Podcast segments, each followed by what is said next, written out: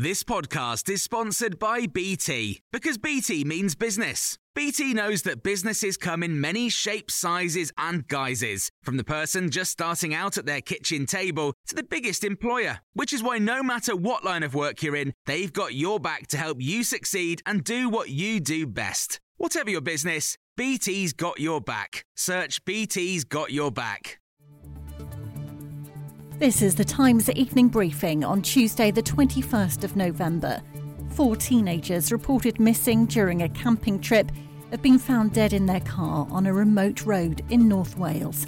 The friends had travelled to Snowdonia and were last seen on Sunday, but police found their silver Ford Fiesta this morning. Officers say at present this appears to have been a tragic accident.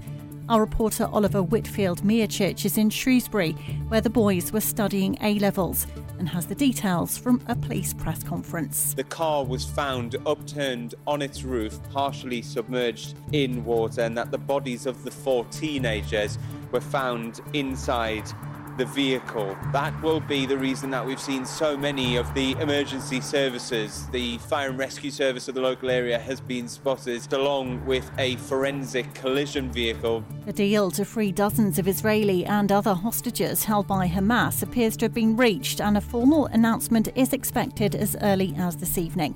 Benjamin Netanyahu, the Israeli Prime Minister, has been holding a meeting of his war cabinet before a discussion with his wider government. It's understood about 50 of the Israeli and foreign hostages taken by Hamas on October the 7th could be released. Former hostage negotiator Gershon Baskin has told Times Radio, We've reached a dangerous and challenging moments. We have no idea what uh, kind of conditions they're being kept in. Uh, again, we don't even know if they're alive. And, and here we are negotiating six weeks into this war.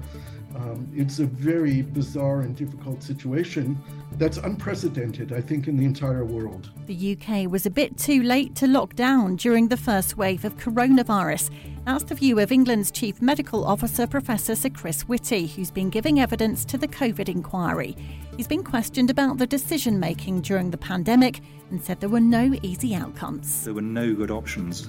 All the options were very bad, some were a bit worse and some were, were very, very bad.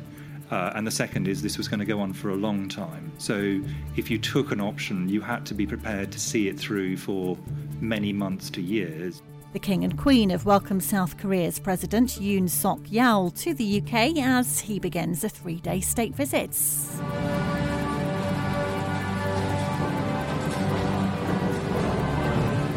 Well, alongside the military pomp and pageantry, the UK and South Korea are to launch talks on a new trade deal and sign a diplomatic accord.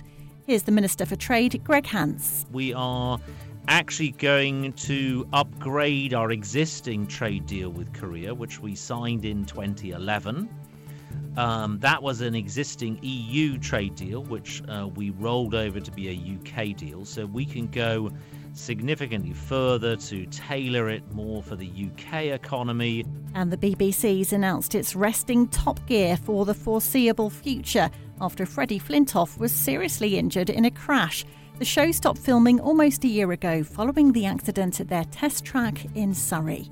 And you can hear more on all these stories throughout the day on Times Radio. Why don't more infant formula companies use organic, grass fed whole milk instead of skim? Why don't more infant formula companies use the latest breast milk science? Why don't more infant formula companies run their own clinical trials? Why don't more infant formula companies use more of the proteins found in breast milk? Why don't more infant formula companies have their own factories instead of outsourcing their manufacturing? We wondered the same thing. So we made ByHeart, a better formula for formula. Learn more at byheart.com.